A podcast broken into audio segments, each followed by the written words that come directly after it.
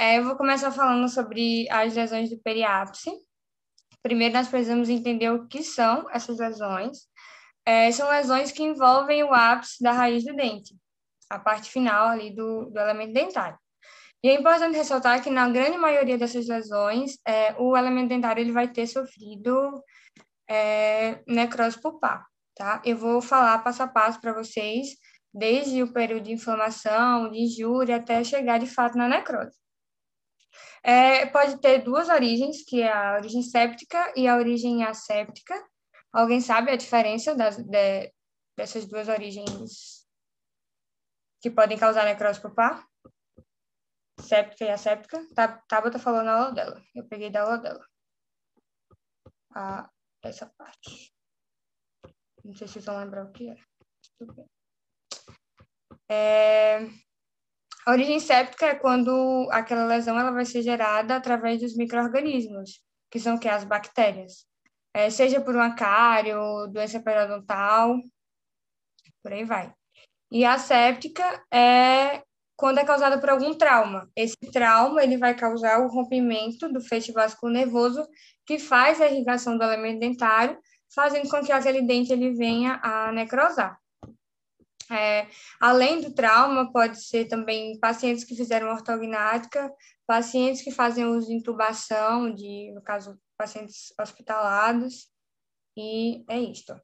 É, para chegar na fase de necrose, o dente primeiro ele passa, a polpa no caso, ela após sofrer a injúria, ela vai passar por um período de inflamação. Essa, essa inflamação era gerada através de mediadores inflamatórios que são enviados para aquela polpa, vão causar inflamação e, consequentemente, vão gerar uma vasodilatação.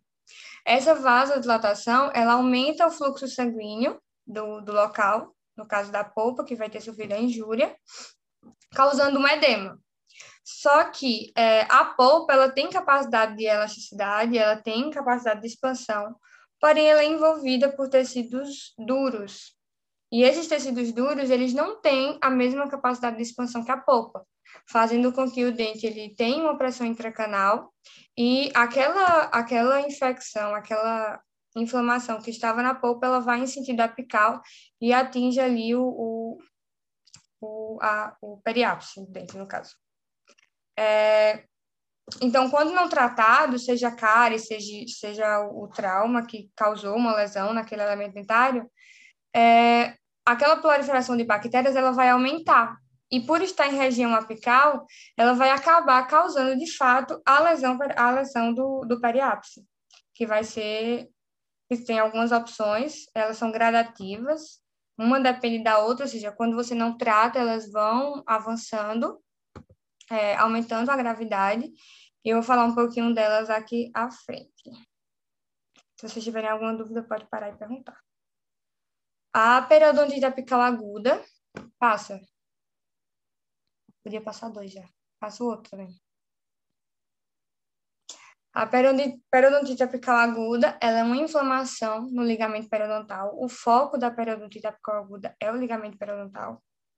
É, ela podem ser tanto de origem séptica ou asséptica, ou seja, pode ser causada por inflamação ou por, por microorganismo, como por o trauma, por exemplo. E no, na radiografia, é, para identificar ela, nós observamos de fato o ligamento periodontal. Ele vai ser um ligamento mais espaçado, ele vai sofrer uma, uma expansão ele, devido ao edema, inflamação, e vai gerar uma área radiolúcida em torno dessa, dessa raiz, de formato indefinido, ou seja, ele não vai ter um, não vai, não vai aparecer arredondado, que nem as outras lesões que eu vou mostrar mais à frente, e muitas vezes o paciente ele chega no consultório se queixando de extrusão dentária, ou seja, ele vai chegar e vai dizer, doutor, o meu dente, ele tá... O meu dente tá... É como se ele estivesse saindo da, da, da, do, da cavidade ali. Vai dizer que o dente está crescendo, ele vai ficar um pouquinho mais elevado que os outros. E isso se dá através do edema. O edema, como ele é formado na região apical, ele vai fazer com que é, essa sensação de extrusão dentária venha a incomodar o paciente. Então, quando o paciente chegar ao consultório se queixando de extrusão dentária, é importante fazer é, além do exame clínico, fazer a imagem radiográfica para tirar a certeza da periodontite apical aguda. O tratamento é tratamento endodôntico, é feito canal no elemento, e acompanhamento a cada três meses para é, ver se a lesão ela vai regredir. Essas lesões é, do periápice, elas, em sua maioria, elas têm um prognóstico legal após o tratamento correto, quando procurado inicialmente, e elas são bem são reversíveis. Pode passar, Daphne.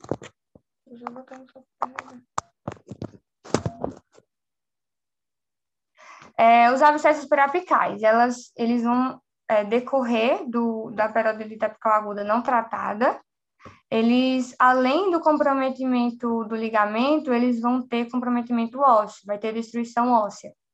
E geralmente, na grande maioria, tem essa criação de fístula, essa bolsa de pus em região vestibular, como está aparecendo aí na segunda imagem.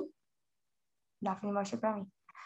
É, essa bolsa aí, é, o paciente, ele geralmente é, vai ao dentista se queixando dessa bolsa que é, ao se pressionar o pus, ele esvazia, ele, ela fica seca e depois ela retorna para o volume inicial. Isso se dá porque o, os abscessos, eles têm um grau de infecção muito grande. Então, é, geralmente essas lesões, elas progridem, elas aumentam o tamanho. Então, quando você olhar o, o, uma radiografia identificar um abscesso, quanto maior for a radiolucidez daquela lesão, maior vai ser a quantidade de pus daquele local, daquela, daquela, daquela lesão. Então, radiograficamente vai aparecer como área radiolúcida aumentada em torno da raiz. Ela também, não, na raiz, na raiz, na raiz. Volta. É, em torno da raiz, ela também não vai ter formato definido, Porém, além do ligamento periodontal que vai estar comprometido, ela também vai ter vai aparecer comprometimento ósseo. É, o tratamento também é tratamento endodôntico e observação a cada três meses para ver se essa lesão ela vai regredir ou não. Na, na grande maioria regride sim. Passa. O granuloma. O granuloma, ele vai...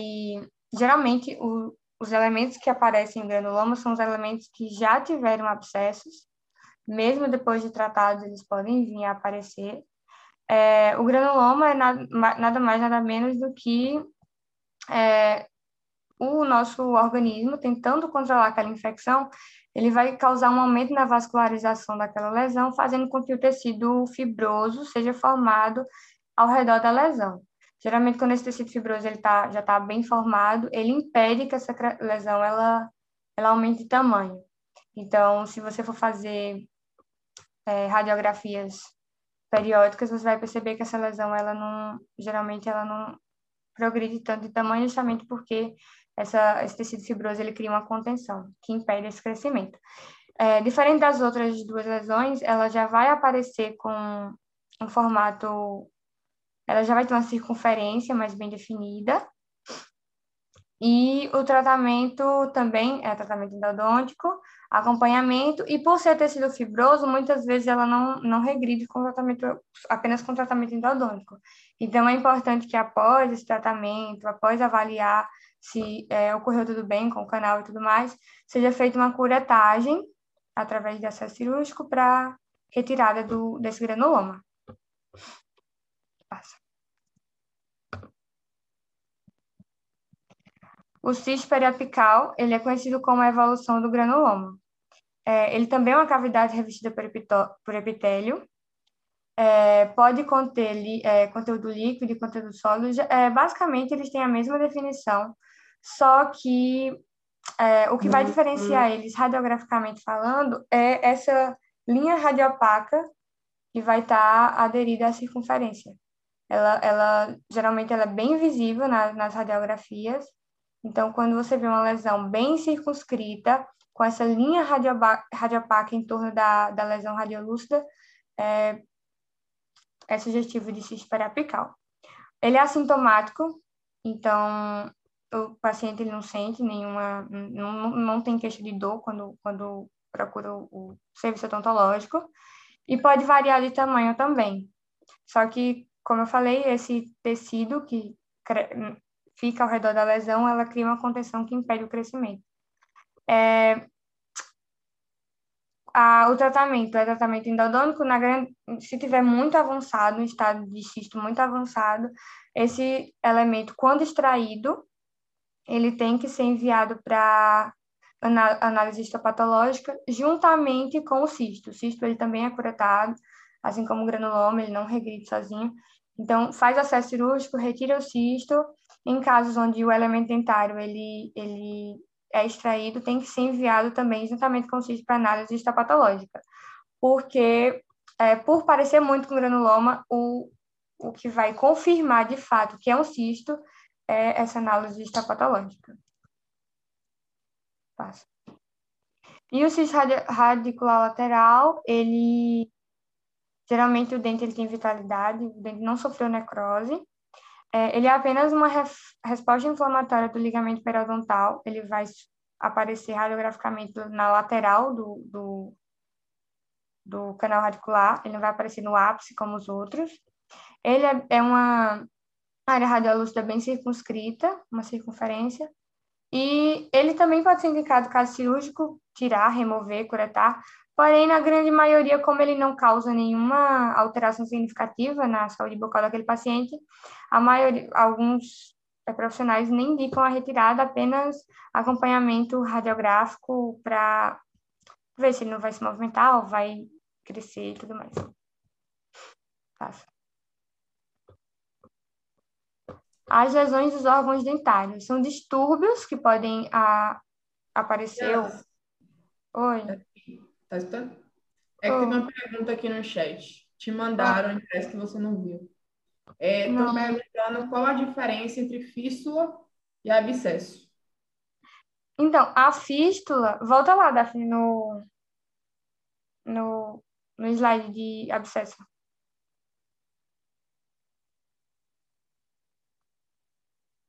Aqui nessa imagem que tem a, o abscesso na, na vestibular, é, a fístula ela vai ser essa bolsinha de pus mesmo que aparece no extra, extra óssea no caso, né? Porque o, o abscesso periapical, ele não precisa necessariamente aparecer na vestibular, enfim, ele pode ser intraósseo. E esse, essa bolsinha que aparece, essa bolsinha de pus amarelada que aparece aí no, no elemento, é no, no ápice do elemento, é chamada de fístula. A fístula é a, a resposta do abscesso. Yasmin, o, Yasmin, o João, não sei se o João está aqui ainda, mas hum. para ficar bem simples. Sim, professor. Ah, João, João me corrija se eu estiver errado. A fístula, Yasmin e, e nobres colegas, é o ponto que a gente chama de ponto de flutuação, aonde é drenado o conteúdo daquela lesão, normalmente pus nesse caso, para dentro da cavidade oral até mesmo extraoral. Isso é a fístula, é o ponto onde fica drenando, tá? Para ficar bem, bem. Então, aqui nesse, nesse exemplo aqui do lado direito, onde a gente tem é, provavelmente uma criança, a gente tem um abscesso já quase flutuando. Ele aí uhum. talvez não tenha o ponto de flutuação. Quando aquilo ali romper, vai aparecer a fístula. Enquanto essa senhora aqui, ela tem um, um edemaciamento na face, ela vê que está com abscesso. Esse abscesso de repente, com algum tipo de medicação que o paciente venha a tomar, ele possa regredir sem que apareça uma fístula. Tá? Agora, quando ele se torna crônico, então talvez seria a melhor indicação, é quando há uma cronicidade da lesão, a gente tem aquele ponto de drenagem daquela área. Tô certo, João? Ou falei bobagem? Perfeito, professor. Show de bola. Essas drenagens acontecem geralmente para pelos espaços faciais, entendeu? Você pode observar aí nessa mesma radiografia, nessa mesma foto que o Murilo citou da criança, é, certamente a inclinação radicular desse elemento 61, ele está inclinado para vestibular, tá? A raiz. Por isso que esse dente contaminado, ele forma esse abscesso, né? E esse abscesso tem um trajeto que a gente chama de trajeto fistuloso. A fístula é um caminho é um caminho de onde está o processo infeccioso para onde é o espaço mais fácil de drenar. E aí você tem que romper cortical ósseo, tem que romper gengiva, tá? E dentro das infecções faciais, você pode, vocês podem pesquisar espaços faciais, vocês vão observar que acontece muito isso, tá? São as drenagens. É, isso é muito comum em adulto, por exemplo. O incisivo central superior drena para vestibular, o lateral drena para palatina, tá? Por causa de inclinação radicular. se a inclinação da raiz do lateral ela está mais palatinizada, tem menos osso para aquele pus romper e drenar, por isso que ele drena para a região palatina. Mas é exatamente isso que o professor Murilo falou. Ô, professor, é geralmente na fístula que faz o, o exame radiográfico com a gota-peste, né? É, quando você quer localizar de onde aquele dente, de qual é, quem é a origem daquele abscesso, daquele cisto, você pode fazer a colocação de um de um cone de gota-pecha, tá? Dentro daquela fístula, radiografar e saber se aquilo vem do incisivo central ou lateral, entendeu? Isso é o é, rastreamento um de fístula. falando sobre isso. Né? Perfeito. Pode continuar, Yasmin. Passa, passa, passa. Mais alguma dúvida sobre as lesões do periápice? Antes de começar as lesões dentárias? Não.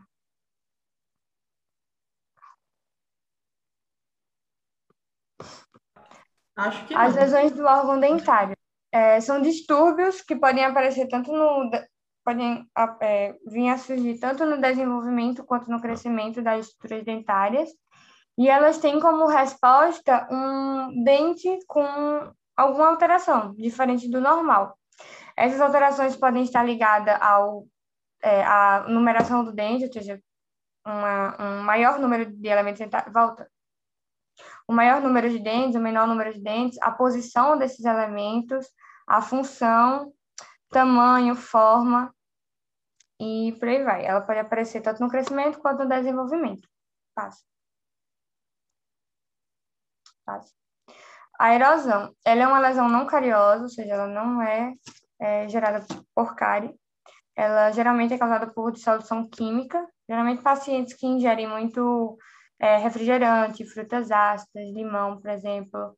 É, pacientes com acidez estomacal, pacientes com bulimia, refluxo, geralmente são os pacientes que mais são que são mais propícios a ter erosão. É, a fa como vocês podem ver nessa imagem da direita, a face que é mais acometida na erosão é a face palatina, porque quando você ingere algum alimento, é a face que tem mais contato com aquele alimento erosivo. Então, geralmente é a fase que, mais, que é mais acometida. É, geralmente essas lesões, elas são bem reconhecidas no exame clínico mesmo. Porém, na, na radiografia dá para você perceber também. É, nesse caso, ela vai, vai ter perda na borda pode ter na borda incisal, perda na fase ocultal. E a pessoa não tá travando, não? Vai aparecer tá travando. Travou só aqui. Tá travando um pouquinho tua, teu... Tá bom. Tá vendo isso? Como repetir? Ai, meu Deus. Não, tá travado aqui. Espera um tempinho para dar uma estabilizada na internet. Espera aí, deixa eu ligar aqui e voltar.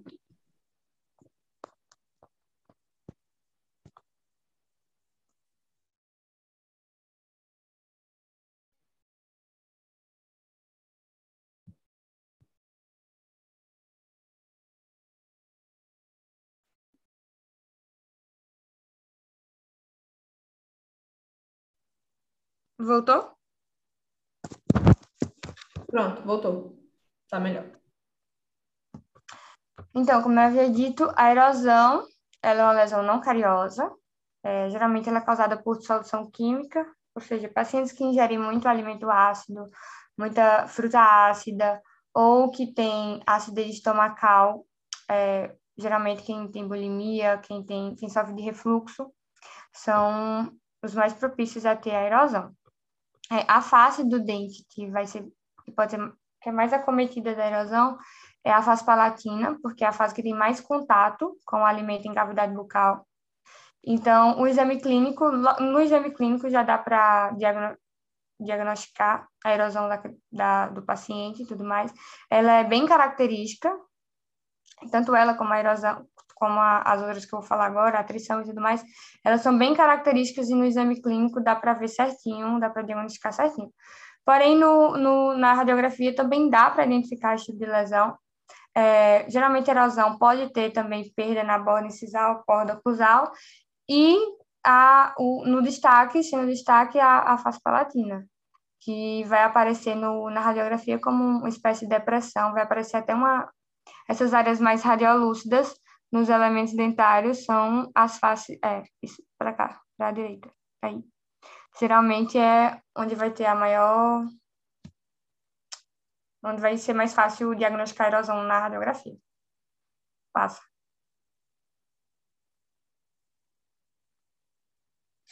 A abrasão, ela também não é gerada, não é lesão não cariosa. Geralmente, é, o que causa esse tipo de, de, lesão é a ação mecânica e parafuncional, ou seja, pacientes que escovam o, os dentes com muita força ou pacientes que usam pastas muito abrasivas. Eu vi que Tabata deu até exemplo daquelas pastas que a gente usa para fazer é, profilaxia. Tem paciente que usa no dia a dia e aquela, aquelas pastas, quando usada em excesso, pode causar abrasão ou pacientes com apertamento dentário. É, a área de maior incidência dessa, dessa lesão é a cervical. Então, geralmente, quando o paciente aparece com é, esse desgaste cervical, é, possivelmente pode ser a abrasão.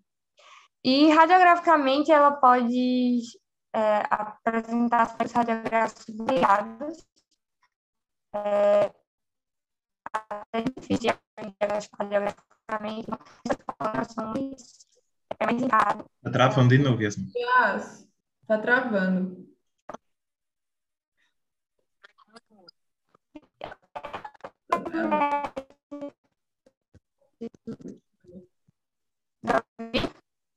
Não, ainda tá travando. Tá travando ainda. Tá, travou pra mim também.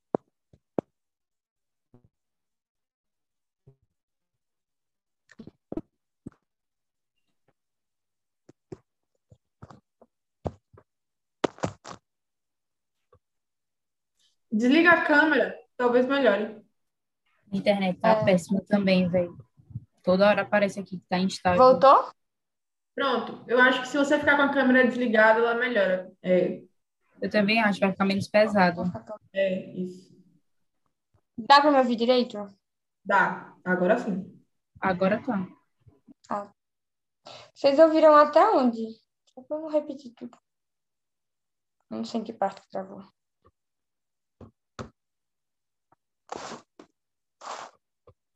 Aqui para mim travou antes, porque minha internet já estava instável, aí eu não sei dizer.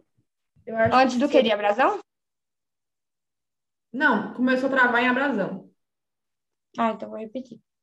É, abrasão é um tipo de lesão também não cariosa. Geralmente ela é pacientes que têm é, abrasão são pacientes com que fazem uso de forte escovação, ou seja, é, usam é, o excesso da força na escovação. É, pacientes que usam aquelas pastas abrasivas, eu vi Tabata falando até da, daquelas pastas que a gente usa para fazer profilaxia. Tem paciente que usa aquela pasta no dia a dia, e o que não é indicado, porque elas são mais abrasivas, é, são indicadas para uso odontológico e tudo mais, e não para ser usados no dia a dia e pacientes com apertamento dentário, que é causado pela maloclusão. Isso mesmo, Jonas. É, a, a área. Volta, volta, volta, volta, volta. Volta, volta. Tá. O, no elemento dentário, a parte que você vai encontrar mais o, a erosão, a abrasão, é na região cervical. É bem característico da abrasão, esse desgaste cervical. E radiograficamente, ela é, pode apresentar aspectos radiográficos bem variados. Então, o, a parte do, do diagnóstico que é mais indicado é avaliar essas lesões é na, no exame clínico mesmo. Passa. Passa, passa, passa.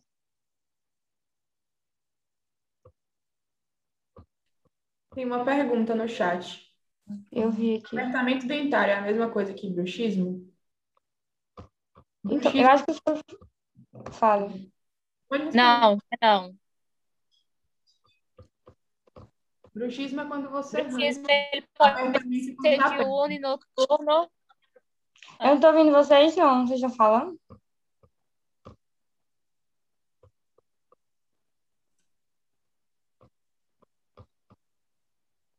Tá travando aí, dá? Quem é alguém falando? Pra mim. Tainá travou para mim. Travou, travou também. Quem vai falar aí? Então, é o que eu acho, né? O que eu sei, acho que eu sei, né? É, o bruxismo, ele pode ser diurno e noturno, ele é o hábito de ranger os dentes, né? Para um lado e para o outro. Já o apertamento, ele é o hábito de apertar mesmo. De apertar, é, colocar o dente um contra o outro e apertar. Ele também pode acontecer durante o dia. Que eu saiba, acho que isso pode ser durante o dia, diurno, né? Se alguém souber, pode falar também. Tá certo, sua definição aí estava certa. Quer dizer, eu acho, né, que apertamento é pressionar O um dente apertamento é o outro. diferente, O bruxismo mas é as arcadas. Eu só não sei se o apertamento ele pode também ser noturno, assim, do- enquanto estiver dormindo, mas acho que não. Ele não é uma. Pode, Daphne, pode sim. Pode, tem até aquela, o uso daquelas Das placas. das placas que as pessoas, que o- geralmente o pessoal usa mais na, durante a noite. Lisa, é, Liz, eu acho que pode ser voluntário, é, voluntário, pode ser É involuntário. É involuntário. involuntário, né? Isso. É, invo- é, sim, sim, é involuntário, eu tenho apertamento, gente. É, é involuntário mesmo. Eu, às vezes me pego apertando mesmo um dente contra o outro. Isa, eu Isso. amei o seu não necessariamente. Necessariamente. Muitas saudades. Pronto, esclarecido da pode dúvida. chamar no, no, E no pode que eu tenho. Obrigada. Tainá tá travando. Entendi nada. que você falou. Pode, pode continuar, Tainá, então.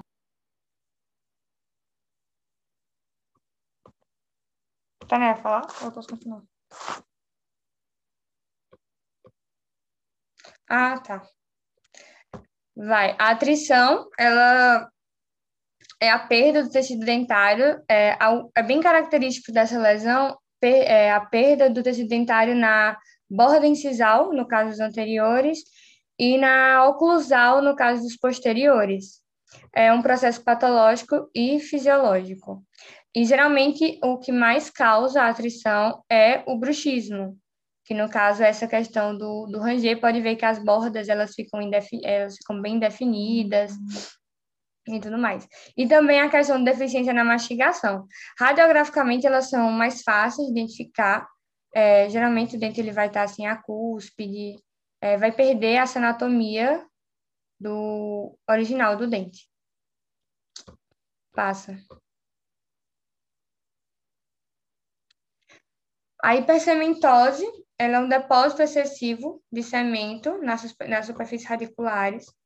É benigno, na maioria das vezes, é, é necessário é, só acompanhar mesmo radiograficamente, fazer acompanhamento radiográfico, visitar o- periodicamente o, o, o cirurgião dentista. É, as principais causas da hipercementose é elemento que não possui seu antagonista, ou seja, ele não tem o, o dente do, do lado, e inflamação apical, resposta de inflamação apical. Em radiografia, ela é de fácil identificação, a, a, o ápice radicular ele vai aparecer mais robusto, é, bem radiopaco, e como está aí nas, nas duas imagens, é de fácil identificação. A característica mais, mais significativa mesmo é essa radiopacidade no ápice radicular. Passa. A germinação ou fusão. A fusão é a tentativa da união de dois germes dentários. Como aparece aí na imagem, eles possuem as duas, é, os dois canais radiculares separados, individuais, porém na, nessa região de, de coroa, elas vão ser unidas. E radiograficamente vão ser dois canais e duas raízes, que pode ser completa ou incompleta, nesse caso, incompleta, porque as raízes estão separadas. E germinação é, são os dentes unidos com a presença de bifurcação na coroa, como aparece essa abertura na, na coroa, é isso aí mesmo. Radiograficamente, vai aparecer como coroa bífida e raiz com um ou dois canais radiculares, que podem ser unidos, como está aí nessa, nessa radiografia. É como se fossem dois dentes que se transformou em um dente só, mas aí são dois dentes. Passa. É, Hutchinson e molar, de amor, molar em amora. É, essas, duas, essas duas alterações elas aparecem em crianças onde a mãe ela teve sífilis no período gestacional. A Hutchinson é a coroa em forma de barril e pode ter a presença ou não dessas, dessa, dessa, dessas fendas, dessa repartição aí na, no meio do dente. Ela pode aparecer tanto em anterior como em posterior. O molar em amora, como o próprio nome já diz, ela aparece em molares. É, é a formação de nódulos na fase oclusal. A anatomia do molar ela vai ser exatamente como essa daí que o Daphne está falando, uma espécie de, de, de amora mesmo. E essa imagem é totalmente ilustrativa, não existe nenhum, até hoje não tem nenhum estudo, nenhum comprovamento, com, nenhuma comprovação em, em artigo, nem nenhum caso assim, de molar em amora em anteriores. Realmente ela só acontece em molares, em posteriores. Essa imagem eu botei ela só para mostrar que ela é provavelmente uma montagem. Molar em amora, ela, ela aparece em amora. Tá travando? Ah, Para mim aqui tá normal.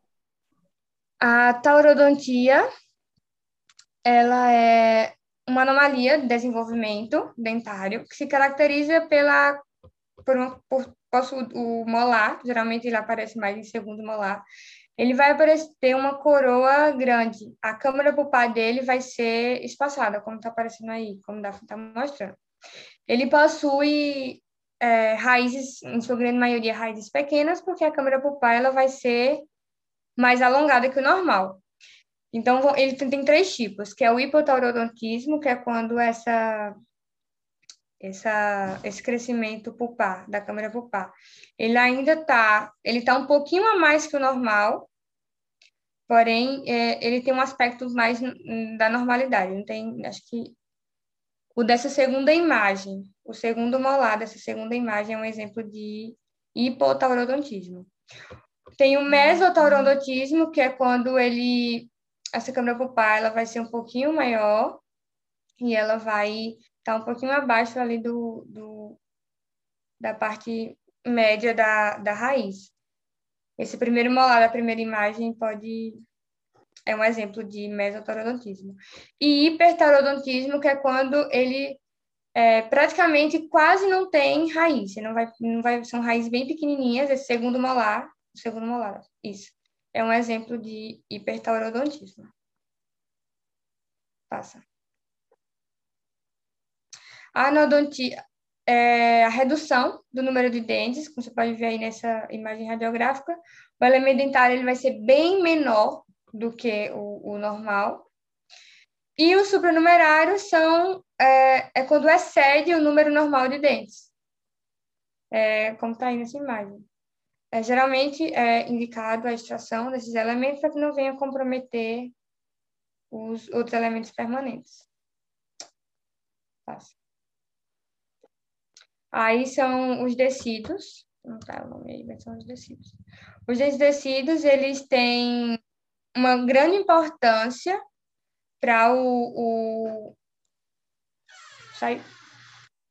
Eles têm grande importância no eles servem de guia para os, os, dentes permanentes. Pode ver que radiograficamente é, eles têm raízes bem espaçadas. Essas raízes espaçadas justamente para o, o permanente ele ter, cadê?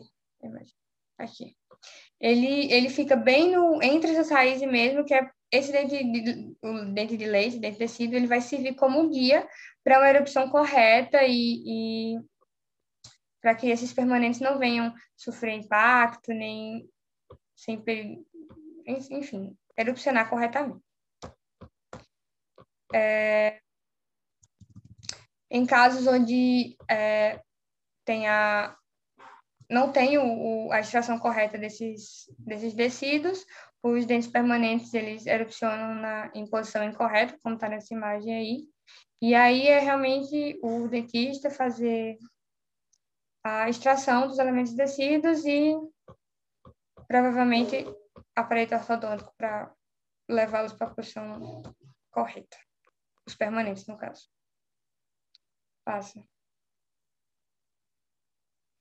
A risogênese incompleta são os dentes permanentes jovens que possuem formação do ápice radicular, radicular incompleta.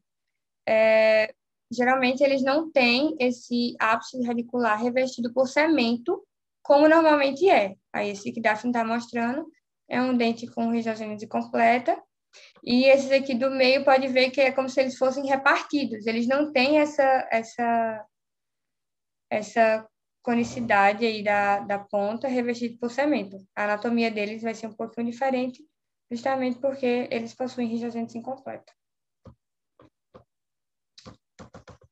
Passa. E, por fim, as técnicas de localização radiográfica. Pode passar. A primeira técnica é o método Clark. Ele, as suas indicações são dentes irrompidos, geralmente supernumerários, para identificar se ele está nascendo, se ele está mais para vestibular ou mais para palatina. É, corpos estranhos e processo e processos patológicos da maxila. Localização de forames, ou seja, você conseguir distinguir o que é um forame e o que é uma, de fato uma lesão. Dissociação de raiz de condutos, é, esse caso, a indicação aqui é muito utilizada na endodontia, para na hora do, do acesso e tudo mais, não ter a surpresa de um terceiro conduto. Exemplo, nessas três imagens aí, que na orto, ortorradial mostram dois condutos e na médio-radial e na distorradial já aparecem três condutos. Então, essas imagens, elas são feitas, geralmente, para endodontista, justamente para ter um, uma previsibilidade do caso. É, como é feito esse, esse, essa tomada radiográfica? É, essa ortorradial é geralmente a radiografia que nós já tiramos em posteriores, normalmente. E aí, a mais, são tiradas a distorradial e a mesiorradial. É, o, o, o posicionador radiográfico ele permanece na mesma posição e o que vai mover realmente é a incidência radiográfica o, o canhão ali ele vai ser colocado primeiro mais para a direita, depois mais, mais para a esquerda, e ao todo vão ter três tomadas radiográficas. E qual a intenção dessa, dessa técnica? Ela foi, ela foi Olga. envolvida. Assim. Oi. Ao invés de tu falar esquerda, direita, acho que seria melhor, tipo, o dente que a pessoa quer radiografar, você coloca primeiramente reto, né? Que seria a, a ortorradial o, tá no outro slide. Como é que é lá? O canhão, né? Ortodial. Oi? Ah, tá, tá no outro slide? slide, eu vou explicar direito. Hã? Ô, oh, amiga, ah. desculpa. Não, pode falar. Minha gente, se tá vocês falando canhão, vai matar você. Quem tá falando? Então, como tá nessa canhão, imagem aí... Eu falei canhão, foi, desculpa. Eu falei canhão também. É que eu esqueci a palavra. Mas, enfim, primeiro, é, a primeira tomada radiográfica que é tirada é a ortorradial, que é a que a gente tira normalmente, que é o, o, o posicionador é, posicionado no elemento que você quer fazer a, a incidência radiográfica. É, a, segunda, a segunda tomada radiográfica, a segunda incidência, é, não tem uma ordem específica, esquerda ou direita, é, você coloca para mesial do, do elemento, como por exemplo, como o Daphne estava falando. O posicionador ele permanece na mesma posição, o posicionador ele não é movimentado, o que movimenta é apenas a, a incidência radiográfica. É, e aí, nesse, primeiro tira do lado direito, pra, mais para a direita, depois mais para a esquerda, mais para mesial, mais para distal do elemento. E nele, se tiver uma sobreposição de imagens, seja de raiz, seja de conduto reticular, ou seja, até do, do supranumerário, como estava aparecendo lá na, no slide anterior, você consegue é, identificar. Ele, ele vai. Volta lá, Daphne, que eu acho que tem naquela imagem. Volta aí, Misael. Aí, ó, nessa ortorradial dá para ver dois condutos radiculares. Na mesorradial já está aparecendo um conduto radicular. Eu disse que eu estou vendo é porque acho que só dá para ver mesmo se aproximar a imagem. Mas aí, né, na, onde você está com a seta, está aparecendo dois condutos radiculares. Isso. A disto radial dá para ver melhor. Aí é, um tá conduto tá radicular e aí dois Ó, condutos radiculares. Dois. Isso. Então, a, esse exame é justamente para cilindro, exatamente isso aí.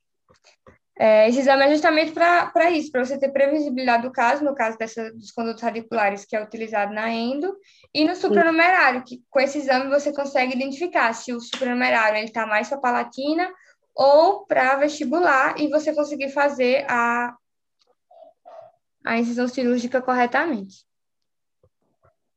Passa. Isso.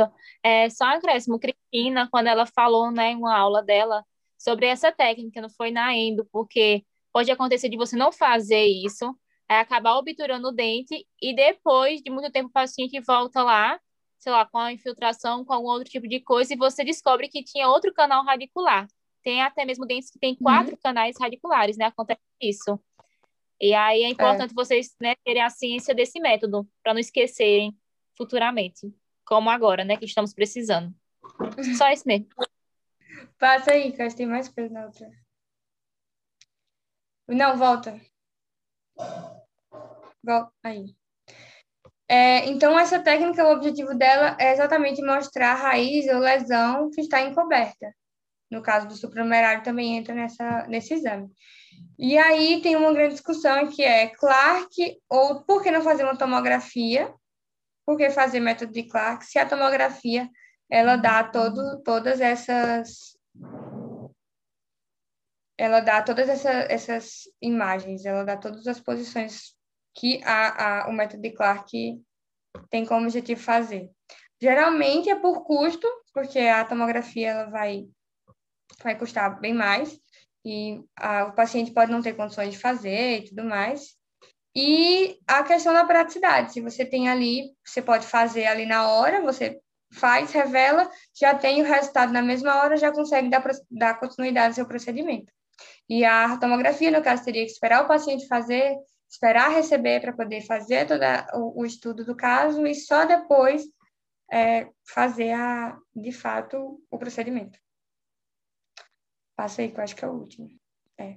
E por último, que eu perguntei a João Paulo, que é o rastreamento com, com o gutta percha. O cone de gutta percha, ele é radiopaco, então, quando é, introduzido na cavidade e feita a radiografia, ele aparece é, bem certinho na, na, nessa cavidade, no caso, a fístula. É, ele é indicado para infecções bucais, ou seja, fazer o rastreamento do trajeto fistuloso. Você sabe é, o, o, todo o, o, a profundidade daquela fístula e também para você saber, conseguir identificar de onde está vindo aquela infecção, a, a de, de, qual elemento está originando aquela, aquela, aquele abscesso. Porque, como dá para ver nessa imagem aí, o abscesso ele acometeu as duas raízes.